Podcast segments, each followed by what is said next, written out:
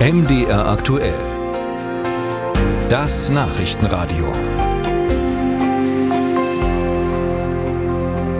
An diesem Freitagmorgen, an dem unser Blick auch wieder geht in Richtung Nahost. Gazastreifen wo seit knapp zwei Monaten dieser blutige Krieg tobt zwischen der palästinensischen Hamas und Israel. Eine neue Dimension von Krieg, wie es dieser Mann hier beschreibt, der mit seiner Familie im Gazastreifen lebt. 2023 war das schlimmste Jahr meines Lebens, ein Jahr der Zerstörung, der Verwüstung. Wir erleben eine Tragödie, nicht mal unsere Großeltern haben so etwas erlebt. Wir wollen nur, dass der Krieg aufhört mit einem Waffenstillstand.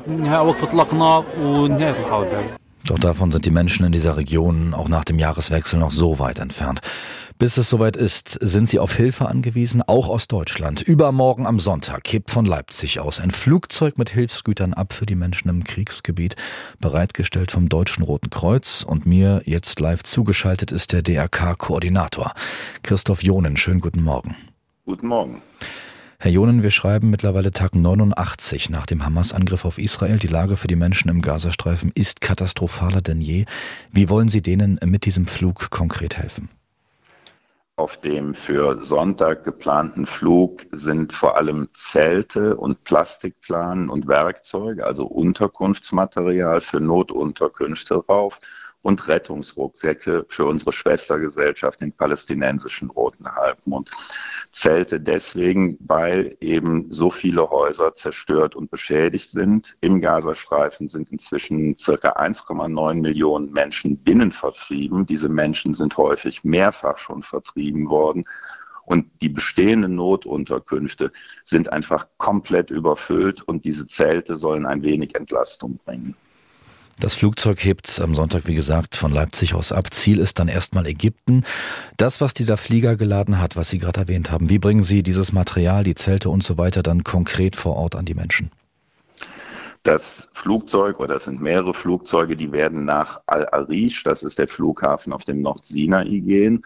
Dort werden sie vom ägyptischen Roten Halbmond in Empfang genommen. Der ägyptische Rote Halbmond macht dann sehr viele bürokratische Dinge, die erledigt werden müssen, um Hilfsgüter nach Gaza einzuführen fährt die Hilfsgüter dann an die Grenze, nachdem all diese bürokratischen und sicherheitstechnischen Dinge erledigt sind. Dann fahren die Lkw am Grenzübergang mit dem Heck an die Grenze. Dann kommen aus dem Gazastreifen Lkw des palästinensischen Roten Halbmondes und jeder einzelne Lkw wird umgeladen. Das muss so sein, weil die Lkw nicht über die Grenze fahren dürfen.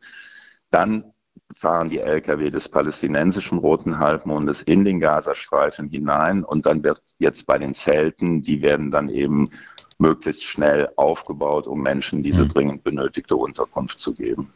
Wie genau läuft denn bei dieser Abwicklung, bei der Versorgung der Menschen äh, die Zusammenarbeit mit der äh, radikal-islamischen Hamas? Gibt es eine solche Zusammenarbeit überhaupt?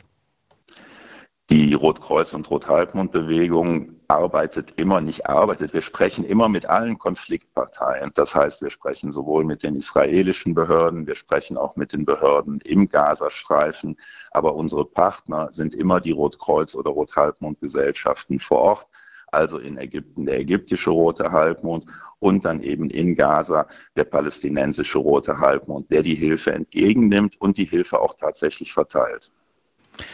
Und wie gefährlich ist diese oder auch vergleichbare Mission des DRK aus Ihrer Sicht für die Mitarbeiterinnen und Mitarbeiter, die damit fliegen, auch am Sonntag dann von Leipzig aus?